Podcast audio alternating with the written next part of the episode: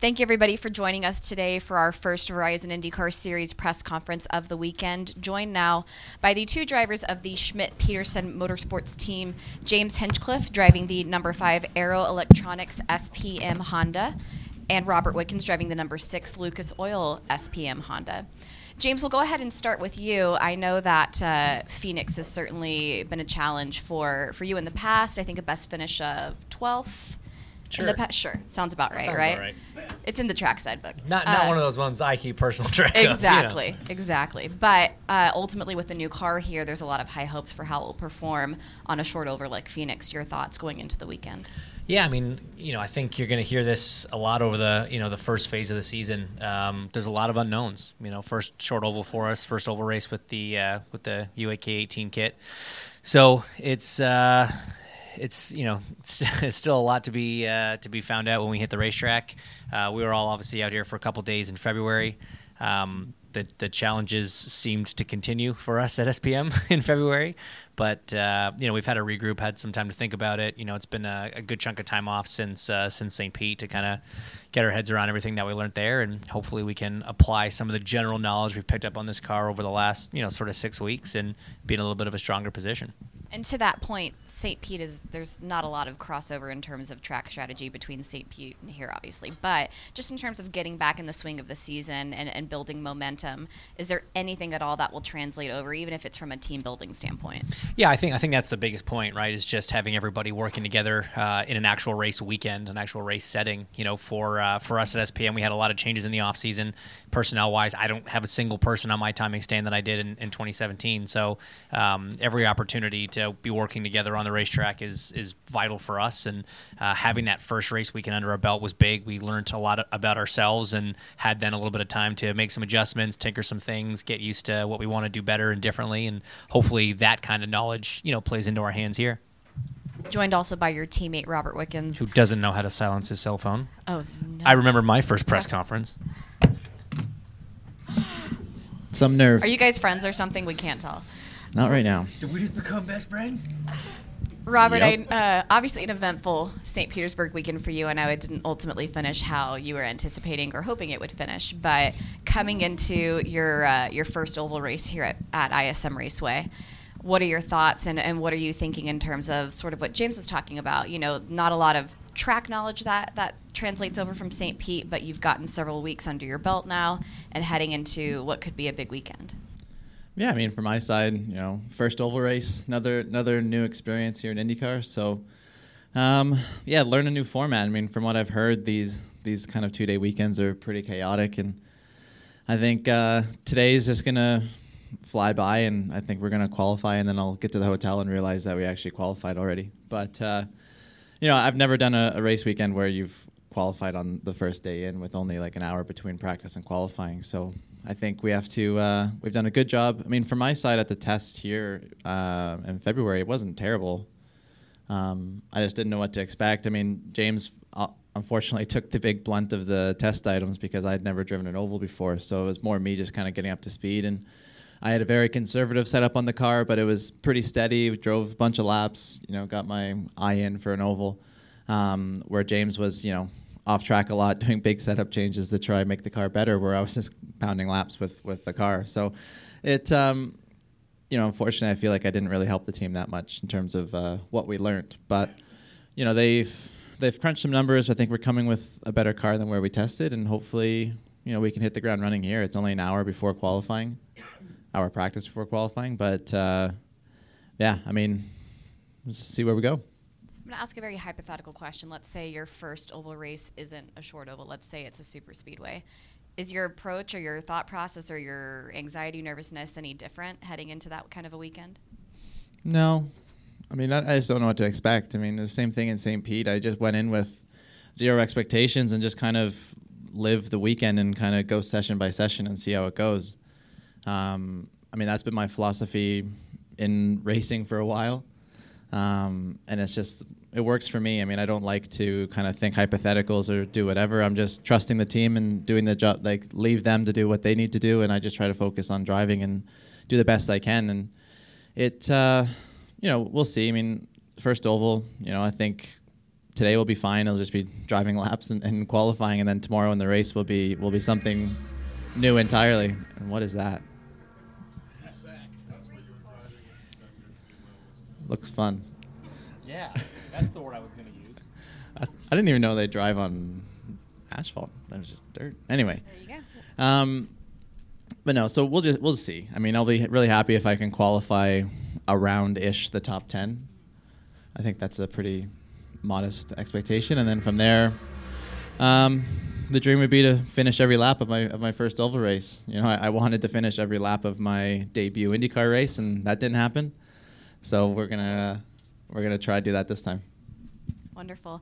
We'll load up for questions, and we'll start with Bruce. We do have a mic.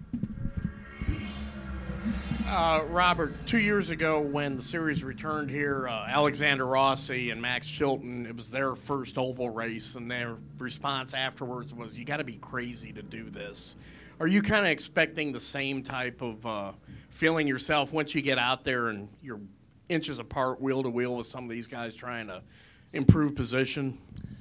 I mean, luckily, I, uh, you know, I'm I'm driving beside 23 professional race car drivers, so I mean, I think we trust everyone out there. I mean, at least I do, and uh, you know, it's it's going to be an experience. I guess ask me afterwards, but uh, right now, I mean, I'm I'm pretty calm. I'm not that really nervous about it. I just kind of want to do it. I mean, I've been more anxious for this race in, over the off season than I have been for St. Pete or, or for anything else just because uh, I know how to drive a road course, you know, so that wasn't anything crazy apart from learning a car. But this is a whole entire philosophy altogether, and I mean, it's uh, I'm still like in awe in the setup meetings and stuff like that when they're talking about staggers and this, that, the other, and all this funky stuff that I didn't know was really a thing until a couple months ago. So it. Uh, you know, but I got this guy beside me. He's been keeping me keeping me grounded and, and giving me good race cars because he's been doing a lot of the work. I have two questions. uh, Robert, two for you. Um, before you joined IndyCar, you were over in Germany with DTM, the highest national German championship, totally different environment with touring cars. Was there any problem when you made the move from touring cars to open wheel to IndyCar to adapt to this kind of race cars? Um, to be honest, no, because the DTM car has so much downforce that uh, it wasn't that hard for me to get back to open wheel racing. And I mean, also before I joined DTM, I was only driving open wheel, so um, it wasn't that different for me to, to jump back. But where uh, the only thing that was interesting for me was, you know, getting used to just open cockpit. You know, hearing the wind. That was the strangest thing for me because for the first like three days of testing I did, I, I could only hear wind. I couldn't hear the engine and like I was just driving around like hitting rev limiters on every upshift because I just didn't know, you know, it was just something new that I completely forgot about. It wasn't even my head moving or anything like that. It was it was purely just the like the wind noise. But uh, you know, now I've gotten used to it and it's just business as usual now. And the second question, DTM, you have directly involvement of the manufacturers. They do all the marketing stuff. They have extremely impressive hospitality. Now you're coming to a independent team. Is it is it more enjoyable to work because maybe they're more flexible than a big big outfit and DTM? Yeah, short short answer is yeah, it's it's a bit more enjoyable. I mean, being uh, a part of a, a great big manufacturer like Mercedes for so long, you're you're pretty limited with what you can do and, and what you can say. We're here. I think we have a lot of a lot of freedom. You know, we can we can make some funny videos online, and we don't have to worry about this person being upset or that person. I mean, obviously that we have our own guidelines, but it's uh, it's a lot, way more relaxed than than what I'm used to. Uh, this is for either or both of you. Greg Moore, Arizona Republic. Good to meet you. Uh, this being a celebration of Andretti uh, reunion race, race weekend, I'm curious uh, about your thoughts about the drivers who've come before you and the way that the sport has evolved to today. I mean, it's uh, you know when uh, we announced we were coming back here, I think a lot of the drivers were very excited because you know, this track was such a staple on the IndyCar calendar for so long, and there were so many great races held here, so many great battles that if you're a fan of the sport and you know a bit of a historian of the sport, you probably wa- bless you, you probably watched and uh, and enjoyed some of those battles. And the fact that Mario had his last win here obviously makes this place extra special for us.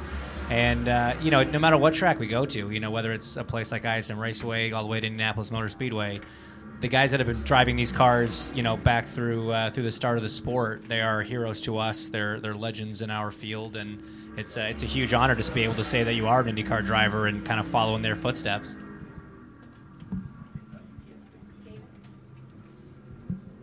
Um, since you uh, tested here uh, in February, uh, did you discover if there was a uh, like when it comes to lapping back markers, are you to have to bully them off your preferred line, or are you going to have to go off your preferred line to go around them? I think uh, I think that's still TBD. You know, the series obviously has been uh, taking some some measures to try and get the second groove going a little bit for us. Um, ultimately, this is still going to be a mainly one race tr- or one lane racetrack. So I think uh, not a lot of people did a lot of running in traffic during the test. We're not going to see too much of it in P1, but certainly this evening we'll see some of it. And I think it's still going to be a, a case of you getting your car where you want you want it to be and, and forcing the other guy to, to kind of lift or if he wants to hang around the outside so be it I'm so sorry. We have to let Robert go. He's uh, running a few minutes late to a meeting. Robert, thank you so much for joining us. Thanks. And Take it from here, Hinch. James, Yeah, you have to stick around. Bruce. We only wanted to talk to robbie james can go all right James, are you still going to have to fight and root and gouge to get passes here like we did bef- saw before? Or are these passes going to be just as hard earned as they were with the old kit? Yeah, I mean, it's still IndyCar racing. You know, this is still a, a tough series to pass anybody in. The level of, of competition is so high, and um, that certainly hasn't changed. If anything, it's gotten worse in uh, in the off season with the addition of rook- rookies like you know Wickens who come here with boatloads of experience and and uh, get pulled in their first race. So um, this track's always been tough to pass on. Uh, it's partly due to the track, partly due to the cars, partly due to the the closest of competition. I think the cars are going to be a little bit more forgiving in that sense. The track's still the track, and the competition's still high. So, two out of the three things that made it tough to pass here before are still valid. But uh, we're definitely hoping that with the new kits, we can be a little bit more, uh, a little bit more racy. So after I talked with you after St. Pete, you hadn't had a chance to watch the end of the race, the last restart, and all that. Having had a chance to see that, I know social media was pretty lively that night uh, about the way it all came down. What was your view of how that happened, and especially uh, how well he did in his first race? Well, I mean, I'll, I'll start with the second part of that. I mean, I don't think it can be overstated how well Robbie did in that first round. Uh, to go into a new environment, uh, track he'd never been to, uh, qualify on pole in pretty difficult conditions, and really just command the race. You know, he said he, he learned he learned his biggest lesson on that first restart when uh, when Jordan got him on the outside of one, and I think that was the only time he really, you know, on merit gave up the lead, uh, you know, until he was bunted. So, huge credit to him, and it just shows that you know, at SPM, we made the right decision and put the right guy in the in the six car for 2018. Uh, as far as the incident in St. Pete goes, I mean, I think everything that that could be said has been said about it. Um, the the big question mark is really just a clarification, which I hope we get in the drivers' meeting this weekend from from the stewards as to why the decision was or was not taken for a penalty. Um, no one's gonna no one's gonna criticize Alex for trying that move. 23 out of 23 guys on that grid would have done the same thing. Uh, the outcome obviously was suboptimal, as we like to say in the engineering world. Uh, and if you look at the way the rules are written and the way stewards have expressed how rules will be enforced uh, in that kind of situation, it, it definitely led some of us to think that uh, that a call was deserved. But it's up to them. Uh, some clarification as to why that decision was made would be great. So hopefully we get it in the drivers' meeting here. Any final questions for James before we let him go? James, good luck this weekend. Thanks Thank very you much, very everyone.